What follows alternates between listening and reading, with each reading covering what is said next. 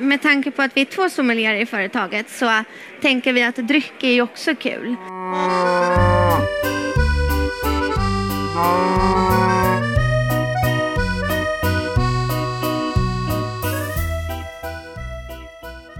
Och så har det blivit dags att dela med sig av den tredje livepodden från Ostfestivalen. Detta var också den sista för fredagen. Här träffar vi Kerstin Jüsch som vi har träffat i ett helt avsnitt tidigare i podden också. På scen samtidigt har vi Sara Staffare från Bredsjö Mjölkfår. Ja, det här blev ett samtal som rör sig mycket kring hantverksmejerism, så att säga. Men som gör en hel del avstickare åt ena och andra hållet. Mycket nöje. Eh, då så, då säger jag eh, att det här är tredje gången gilt för Ostpodden live från Ostfestivalen på Münchenbryggeriet i Stockholm. Jag är Johan, men mycket viktigare är att det här är Sara och det här är Kerstin. Och ehm, jag tänker att vi, ehm, vi börjar med att ge dig en minut Sara. Så får du ge kortversionen av eh, vem du är och vad du gör här. Ja, Nej, men Sara Staffare heter jag och jag är uppfödd på ett gårdsmejeri. Så att jag har varit med sedan 89. Sen har jag ägnat min största tid åt restaurangbranschen inom cocktailbarer och utbildad sommelier. Så att nu har det blivit jättenaturligt att jag kommer tillbaka till företaget tillsammans med min sambo och ja, har planen om att ta över i framtiden. På Bredsjö mjölkfår? På Bredsjö mjölkfår, ja. Vi återkommer till det. Så i rättvisans namn, Kerstin, så får du också en minut. Åh, oh, tack. Ja. Eh, jag heter Kerstin Jüsch. Jag är gårdsmejerist, eh, eller rättare sagt hantverksmejerist, för man säger ju gårds och hantverksmejerist. Och skillnaden är att man antingen producerar mjölken själv eller köper mjölken. Så att vi köper mjölk till vårt mejeri av lokala mjölkbönder. Vi arbetar med ekologisk mjölk och har gjort det i många år nu. Jag finns i Sörmland, i Hälleforsnäs för tillfället och har varit i Sörmland nu sedan 2004. Där har jag och min man ett eh, gårdsmejeri som heter Jysch mejeri. Eller ett hantverksmejeri, förlåt. Och sen så är jag också då eh, ordförande i den branschorganisation som finns för gårds och hantverksmejerister i Sverige idag som heter Sveriges gårdsmejerister. Eh, så det är väl kort om mig. Ja, och eh, jag tycker du kan eh, fortsätta lite till då och berätta om det här med Sveriges gårdsmejerister. För ni är ju ganska, eller ni är väldigt välrepresenterade här nere. Vi är mycket välrepresenterade här. Vi är nog övervägande eh, utställare i antal är vi ju mer gårdsmejerister och hantverksmejerister än de stora. Eh, och det här är ju för oss ett väldigt bra tillfälle att träffa en bred bransch och en bred marknad och att även få synas på samma ytor som de stora mejerierna syns på. För det var ju inte så vanligt förr. Eh, utan vi blev väl betraktade som små, trevliga, nästan gulliga och inte så affärsdrivande kanske. Men det är ju lite fel för vi jobbar på och eh, försöker alla att leva på, vårt, eh, på våra företag. Eh, och nu har vi en plats på marknaden, vi små gårds och hantverksmejerister och därför är det ju väldigt bra att vi är med och syns här. Ja, det tycker ju definitivt jag också. Eh, Sara, du är ju bekant med, eh, vi träffades ju första gången i ett gårdsmejeristsammanhang. Ja. Så du är bekant med dem? Ja, Och i högsta grad delaktig numera? Ja, jo, Är men... det något som Kerstin har glömt eller undanhåller? Nej, men jag som tycker att Kerstin har ju väldigt lång erfarenhet inom gårdsmejeristerna och Sveriges gårdsmejerister. Jag tycker att du representerar och presenterar det väldigt bra. Mm. Det, ja, det är så här att jag känner ju Saras föräldrar. De är väl lite mer jämnåriga med mig än vad Sara är. Så det, det blir ju så nu att det är eh, generation två som kommer. För väldigt många gårds och hantverksmejerister så är det ju så. Och eh, för närvarande så är det ju faktiskt ett litet, litet problem detta med att få folk som tar över eller köper ett mejeri eller vad det är. För att det är fortfarande en branschen växer och branschen växer på så sätt att det startas nya små mejerier. Ja. Men vi har ännu inte så stor tillgång på ny arbetskraft som är kompetent och fullärd och så vidare. Så att eh, Som, vi som har... kommer in som alltså, yngre mejerister som, Ja, som kommer och in. de nya unga mejeristerna som startar är ju sådana som liksom startar ett eget mejeri av egen Mm. kraft och vilja och vill vara på något särskilt ställe i Sverige eller på ett särskilt sätt att bygga upp sitt företag.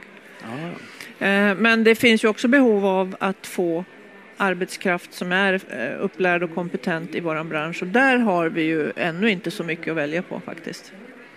Men det är några sådana här generation två som kommer. eh, Ja. Faktiskt, som Nej, tar för, över. för att, just det här andra du säger. Eh, Anna Kaiser och Jimmy Sandell från LRF och Livsmedelsföretagen var här Ja. tidigare idag. Ja. Och eh, framförallt Jimmy tror jag pratade om att det är en trend där man ser många unga som startar upp eh, småskaligt, eh, småskalig eh, livsmedelsproduktion. ja. Så, men det är ju intressant som, som du säger där. Det är en trend och det är ju också så att vi har hållit på så pass länge nu så att vi, vi finns liksom på riktigt. Alla småskaliga livsmedelsproducenter är kända och erkända eller vad vi nu ska kalla det för. Och i och med det också så kommer det nya unga människor som satsar på det här från början av sin yrkeskarriär. Mm. Eh, och- det är väldigt eh, positivt att man har liksom uppnått en, eh, en status av att vara ett riktigt yrke, om du förstår vad jag menar. För det var ju i början kanske inte alla som såg på småskalig livsmedelsproduktion som riktiga yrken, men nu är det så. Ja. Och det är Eh, positivt.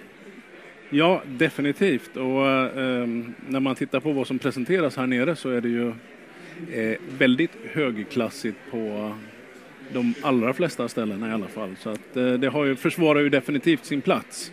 Ja, det eh, tycker jag nog man kan säga. Ja. hantverket. Och Mm. Det är ju som vi sa på pressträffen tror jag, att det är ju där ofta som innovationen sker också.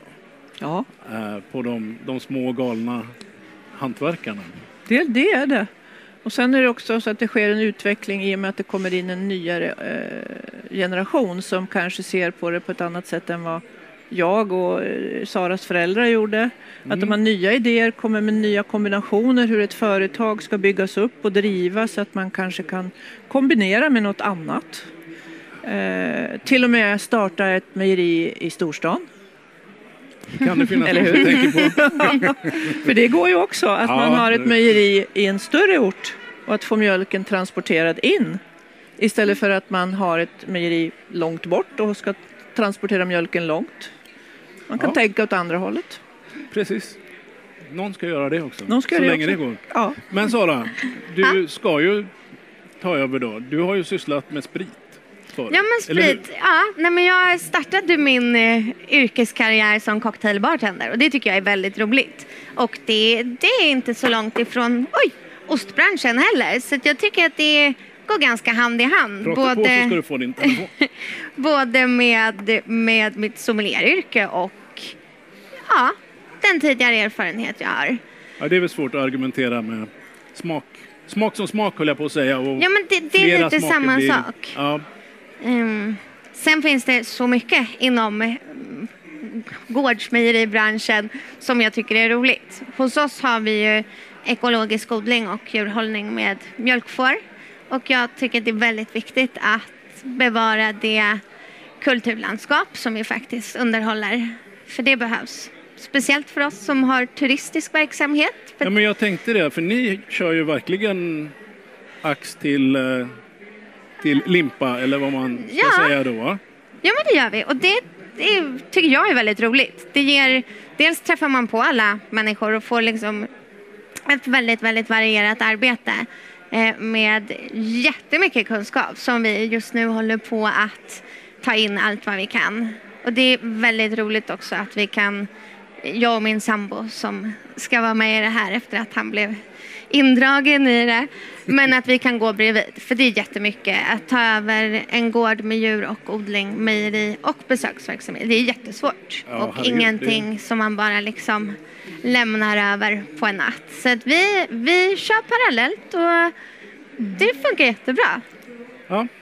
Och nu, du har ju varit inne lite på vad ni gör, det är ju hela spannet. Men vad, vad definierar en gårdsmejerist? Om vi ska försöka boxa in dem ordentligt. En gårds och hantverksmejerist eh, är det mer arbetssättet som definierar. Eh, det är ju alltså så att en, en, en hantverksmejerist, gårds och hantverksmejerist kan ju vara lite större också. Ja, Men man eh, förädlar råvaran mjölk till ost på ett mer hantverksmässigt sätt. Det betyder liksom att man är med själv i produktionsprocessen och styr själv så att säga. Alltså man har ingen teknisk utrustning som man bara trycker igång en knapp och sen så sköter tekniken alltihop utan man står där själv vid grytan och känner på ostmassan och avgör Precis. själv vad man ska göra för ostar och eh, preparerar med kulturer och mögel och sådana saker. Eh, Ja, efter jo, eget jag, huvud. Mm, jag pratade med någon av dem, också veteranerna här nere tidigare idag, som Mm. konstaterade att ehm, eh, det händer ju grejer fortfarande som man inte för sitt liv kan förstå varför de händer. Nej, och det är ju det- lite det som är fascinerande med mjölk och och förädla till ost. Och vi gårdsmejerister gör ju, och hantverksmejerister gör ju i regel flera olika topp, typer av ost. Eh, Så att man, eh, man tröttnar inte, man lär sig hela tiden nya saker och mjölk som råvara är ju en levande råvara kan man säga, en föränderlig råvara. Eh, mjölken kan vara olika på våren, vintern, hösten och så vidare beroende på framförallt när det gäller eh, eh, besättningar av får och getter som har samlad laktation som man säger då att de eh, är, får sina killingar och lamm samtidigt och sen så har man en laktationsperiod och så går de i sin och så börjar de om sådär. Då har man en, en samlad smakbild på mjölken också på ett helt annat sätt. Eh, använder man komjölk idag från en kogård så är det ju så att där kalvar korna hela året och så får man inte riktigt så stor skillnad på, på just det. Men däremot säsongsskillnader kan det ju ändå vara. Så att eh, mjölken är en levande råvara. Vad gör ni? Vad gör man när fåren går i sin, eller heter det så? Då gör vi Vad- annat. Vi har jättemycket att göra. Vi fixar Ja, det är jag med helt ostar. övertygad om. Men- ostar och lager och vi har gäster och vi har... Nej men det är en gård. Det, det finns alltid jobb. Ja. Så att vi har, det är underhåll på den tiden. Kanske lite semester men, men mest underhållsarbete, allt vi inte hinner på sommaren. Ja, ja. Ungefär. ja, för det är sommar. Jag kan ju ingenting om djur och sånt. Så, men det är sommaren som eh, Alltså, det- är ja, på sommar- lamning. Har vi i januari. Okej. Eh, Då kan man mjölka under tiden, de, alltså bästa säsongen. Ah, okej. Så att de får gå ut och käka gräs och har, det är varmt och ja, Mhm. trevligt. Oh. Men, men man har ju skörd, hela den biten på sommaren. Mm. så det är mycket sånt arbete. Och besöksverksamheten. Och den är vad då hos er? Alltså, vad, Det är, vad gör man? Är det en butik? Eller vad Ja, men det är butik och ostcafé. Sen håller det på att utvecklas lite. Vi, med tanke på att vi är två sommelierer i företaget så tänker vi att dryck är ju också kul.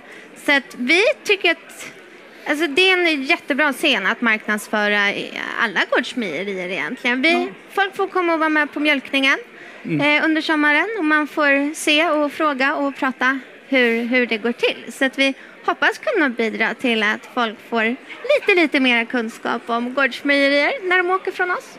Och Det, om jag får tillägga så är det, det är ju två av eh, framgångsfaktorerna eller vad vi ska kalla det för, för oss är ju att folk vill veta idag i stor utsträckning vad man äter, vad det innehåller, vad det kommer ifrån. Att man är mer noga med vad man äter idag.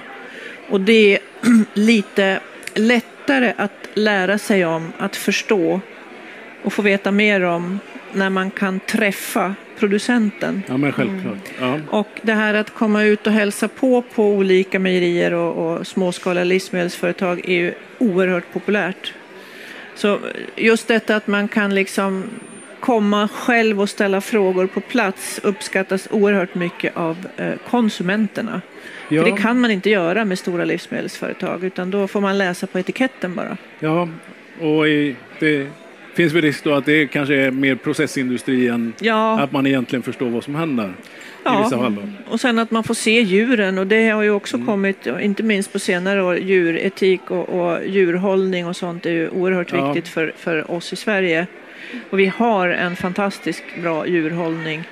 Eh, jag är med i ett europeiskt nätverk så jag är på många olika ställen i Europa också. Och vi har en väldigt hög kvalitet på detta Ja. i Sverige. Så vi borde framhålla det ännu mer faktiskt. Verkligen. Ja, jo, men för vi återigen tidigare idag faktiskt så pratade vi om att den småskaliga matproduktionen är på väg att bli en upplevelseindustri.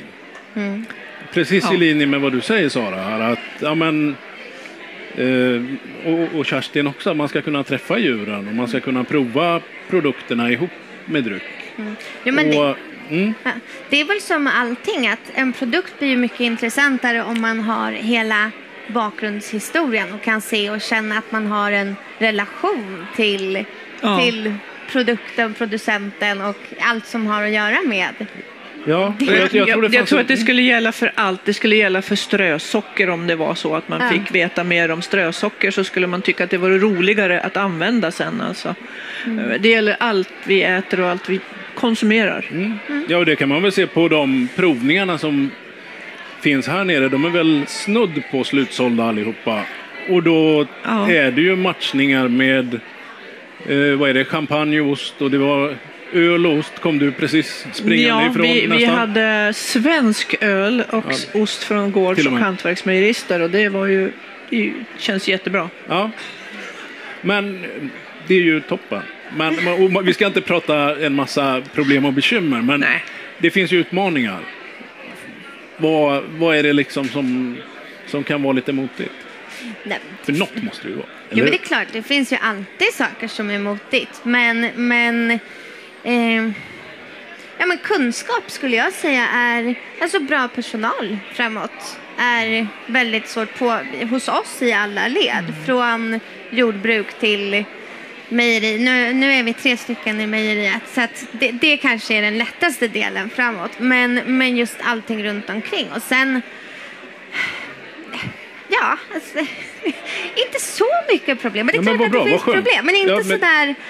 Eh, Det är väl toppen om vi, om vi håller där. Och konstaterar att det inte är så Men- mycket men-. Nej, men det, det, det är ju en sak att etablera ett helt nytt företag eller, en- och en annan sak att ta över ett då där det finns en hel del kunskap och där man har rutiner. För just de som startar upp företag från noll eh, de har ju en lång startsträcka därför att det är så mycket myndighetsutövning eh, man stöter på. Och det kan vara allt från hur man bygger och hur man får och inte får bygga och, och, och sen när man väl kommer igång så är det ju eh, inspektioner från olika myndigheter som man måste gå igenom och man måste ha olika tillstånd och så vidare. Och sen så ska allt det där kombineras ihop till ett fungerande företag som man kan leva på. Och första åren är ju eh, ganska tuffa då för de nya. Och det har man väl egentligen i ärlighetens namn gemensamt med alla småföretagare. För det spelar nog ingen roll vilken bransch man är småföretagare i så är startsträckan är lite inte så glamorös Nej, det är väl kanske inte så många som har... Men, men Sådär. eh, håller man ut några år och eh, liksom lär sig vilka rutiner man måste förbättra och så vidare så, så blir det bra till slut. Men det, det är just detta med myndigheter och sådana saker och det som vi pratade om vid ett annat tillfälle här. Sverige är inte uppbyggt för småskalighet. Sverige är inte uppbyggt för att en människa tar sin idé och gör ett litet företag av. Eh, när man går till banken och vill låna pengar och starta ett litet företag så, så efterfrågas det snabbt hur, hur tillväxten i företaget ser ut och när man tänker börja exportera och sådana här saker. Hur många man vill anställa första året och om tio år och så vidare. Så att det, man tänker hela tiden bli större, bli stor. Eh, och i vår bransch är det inte så att den högsta önskan är att bli jättestor utan det är att, att få det att fungera och få till en bra produkt. Att Ja, man för- hittar en nivå, det här är min kapacitet, här kan jag hålla mig, här får jag till bra produkter och det här kan jag leva på.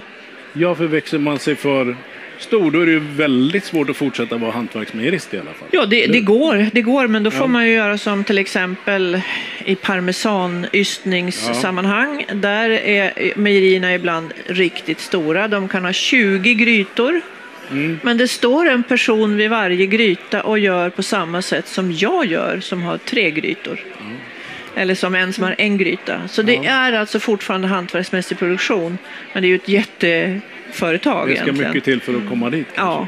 ja. Eh, Så, så det, och en del vill inte ha så stora företag utan man vill göra sin grej. Och man vill hålla det kanske på landsbygden.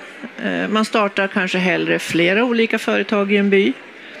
Och som jag ser det så är det mindre sårbart.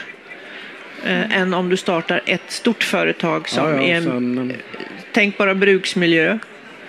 Försvinner bruket, försvinner Så försvinner själen, allt. försvinner allt. Det kan man väl säga om man ska se ett problem att landsbygden är ju inte det som går liksom politiskt framåt skulle jag säga utan vi, vi har, den biten är ju lite krångligare. Men eh, jag tror att det vänder. Jag tycker att landet är fantastiskt. Jag tror det Du kommer att göra det Ja. i och med att det kommer unga människor som tycker det. ja, men, ja, och Faktiskt. som, som bestämmer sig för att flytta Ja. hem igen då, som, som du har gjort uppenbarligen. Och eh, jag tänkte, ja apropå, har ni Ligger det expansion också i planerna eller är det sådär lite lagom? Är Alltså, det jag kanske är tror- affärshemligheter? Nej, men det finns så många idéer så att så här när man hoppar tillbaka så måste man ju tänka på alla. Men, men vi tänker att så många får som vi har nu är ganska lagom för våran gård. Eh, så att, och köpa in och dubbla produktionen är ganska mycket mera jobb. Så vi tänker nog att vi vill maximera alla delar av företaget. Bredda och Bredda och man utveckla. kan ta tillvara på lite alla möjliga produkter som man kan hitta på något med.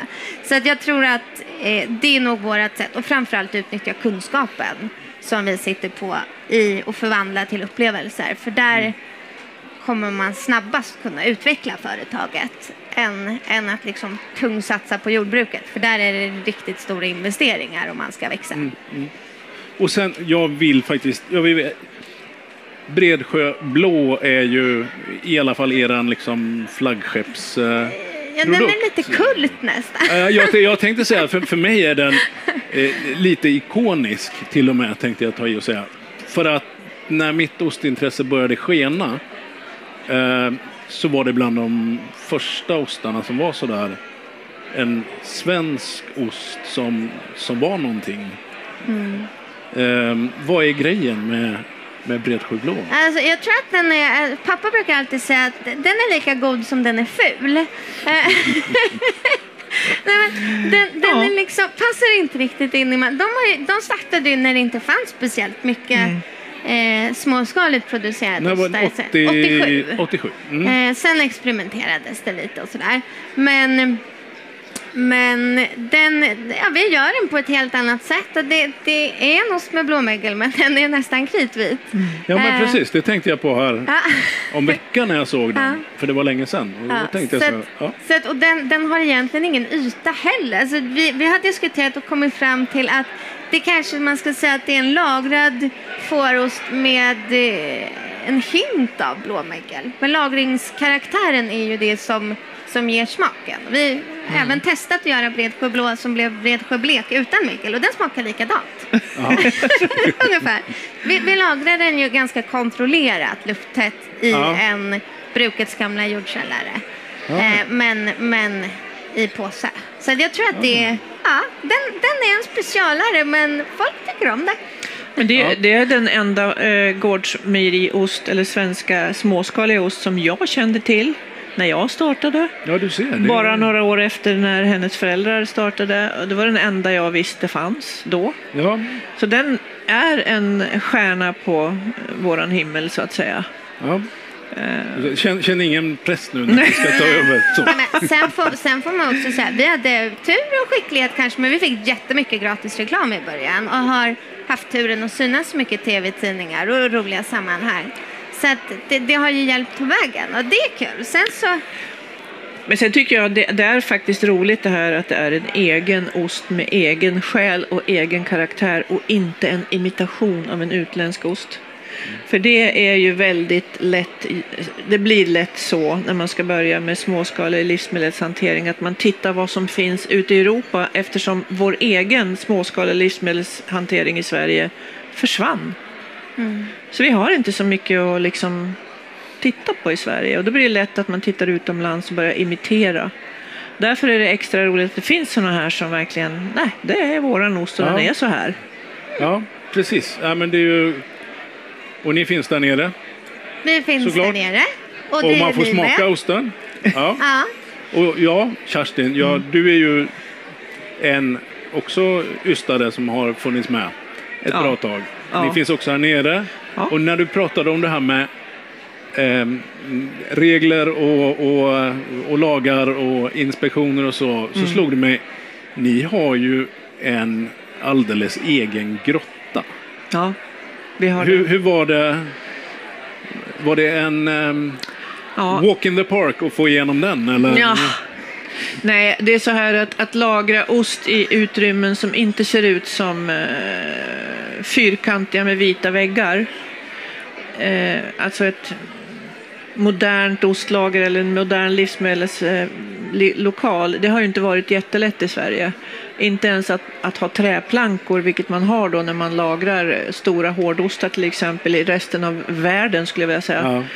Det var inte heller lätt ifrån början. Då helt plötsligt så, det fick vi igenom i alla fall. Men sen när man ville flytta ut i jordkällare, stengrottor och liknande utrymmen som man ju använder i resten av Europa framför allt, så var det med yttersta tvekan som vi fick godkänt i de här lokalerna.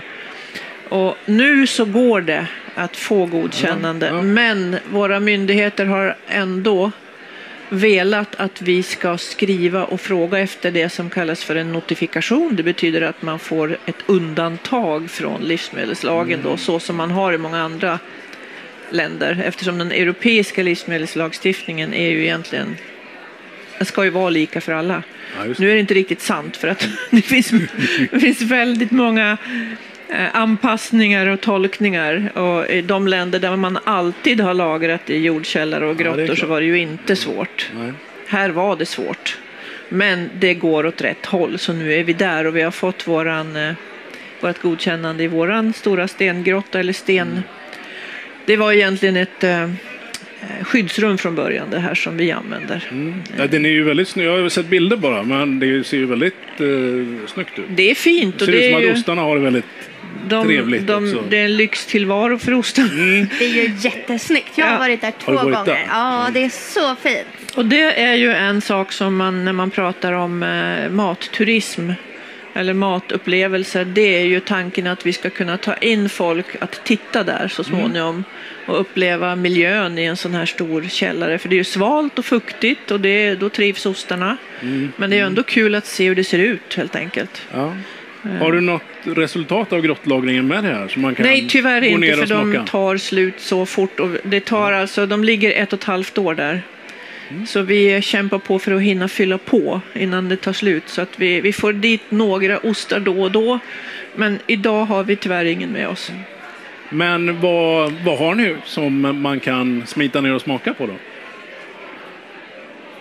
Har ni? Vi, ja, vi har två stycken. Vi gör bara två ostar i princip. Så det är bredsjö blå och sen gör vi en som är bredsjö hård. Tror Ja. jag att vi heter den för det mesta. För det mesta? Eh, men, men det är alltså, närmast man kan beskriva en pecorino typ. Eh, så det är en väldigt hård fårost. I'll be there. Mm. Ehm, vad tänkte jag, Kerstin? Vi har med några ostar. Vi har ju eh, Sörmlands ädel till exempel som är den stora osten hos oss, fortfarande den som vi producerar mest av. Det är en blåmögelost. Eh, Och sen har vi en annan sak som är väldigt populär och det kallar vi granbarksost. Det är en ost som man smälter i ugnen och äter med bröd eller grönsaker och så vidare. Och de finns båda där nere att prova. Och sen har vi ett par stycken andra också som jag misstänker kommer att ta slut men det är en stor hårdost som vi har med oss som vi kallar för Blacksta. Och sen har vi lite av den här eldosten då som eh, ju är extremt populär och har just blivit det. känd inte minst i år då. Just ja. Nu har vi inte pratat något om den. Nej, men men det... det- det kommer jag, det kommer jag att, att täcka in imorgon i alla fall. Ehm, Ja. en hel Ja. sittning. har vi något? Jo, en sak till bara. Är ni med och tävlar? Ja, Idag lite alltså? Eller nu på festivalen? Eh, ja, Ja, fast vi visste inte vart vi skulle placera oss, alltså vilken kategori. Så Vi, jag tror vi hamnade i övrigt. Ja, Okej. Ja, det Nej, låter men det ju... var väl synd. Ja, men den hårda osten, den är inte pressad. Och då så var det sådär, visste inte vart den skulle ligga. Så att då tror jag att de kom in i övrigt. Det, det är alltid svårt där med kategorierna när man ska... eh, vi, vi, man skulle ju behöva ha 30 kategorier, men det finns 10 nu då. Ja, det Mm. Tyvärr inte känns ju som rätt mycket det med. Men, Ja, men det är eh, lite få kategorier. Det är, Är det? ja. ja, det tycker jag. Eh, För att liksom täcka. Vi skulle behöva ha en bredare kategoritävling, men det gäller liksom att få domare, eller vad vi ska säga, avsmakare också, så att det räcker till en sån Ja. här tävling. Eh, Ja, för de kan man gå och, ehm, gå och titta på också Ja. här nere när de sitter och, och jobbar, eller hur? Det är en grupp människor i vita rockar som sitter där nere och smakar ost och bedömer efter ett ganska strikt eh, bedömningsschema som de har med eh, Ja, det är en, en professor i sensorik som är tävlingsledare tillsammans med Roland Persson som är en eh, kock som var, har varit och länge ansetts vara en av de duktigaste kockarna i Sverige. Jaha. Mm. Och de har kul. gett noggranna instruktioner till de som sitter och smakar då så att det ska bli bra. Och det är bra. Det är För väldigt bra. Sverige behöver bli bättre på att prata om ost och beskriva ost. Så att, Absolut. Tycker jag. Jo, men för det, är ju, ja, men det kan jag tänka mig som dig som kommer från en Ja, men alltså, sommelierbakgrund där jag kan tänka mig att, eller där pratar man ju väldigt mycket. ja, och det är inte så stor Hur ligger vi till, Kerstin? prata Du- Mm. Jag om måste gå. vinost. Jag, eh, jag måste ursäkta mig för jag ska vara med där nere just nu. Men ni kan prata Vi ska vidare. runda av måste lite här nog- tänker jag. Karl-Johan vill nog att jag kommer tillbaka tror jag och hjälper honom. Ja. Men ehm, då, om vi inte har något mer att avhandla, jag tycker vi har hunnit med mycket, Mm. så säger jag stort tack Kerstin och nu får du, du kom springande upp och nu får du springa ner igen då. Tack för att jag fick komma och tack för ditt fina arbete med Ostpodden. Tack så mycket. Tack. Mm. Och Ja, ja, tack. har vi några sista ord? Nu har du chansen när Kerstin har gått Ja, också. Mm. precis. Nej, men alltså, jag tycker att vi, vi... Det finns så mycket att säga. Man skulle Ja. kunna sitta här och chatta i flera dagar. Men, men man måste hinna prova lite ost också Mm. och chatta med de andra. Så att, jättekul att vara här och eh, väldigt kul att du är så engagerad i det här. Och kanske blir Ja. en till i Gårdsmejerister. Mm. Det kan det nog bli. Vi får se. Men då tackar jag dig så jättemycket Sara. Ja, men tack själv. Så ehm, ses vi nere i um, era monter. Ja, du är välkommen. Tack. Det var Sara och Kerstin och så här med facit i hand så kan jag berätta att eh, även Kerstin plockade hem ett par priser i tävlingen. Dels i klassen övrig pressad ost, tror jag, med sin Big Ben. Och eh, sedan också i klassen eldost eller stekost. Och vad gäller Bredsjö mjölkfår hade de av olika anledningar valt att inte pröva lyckan i år.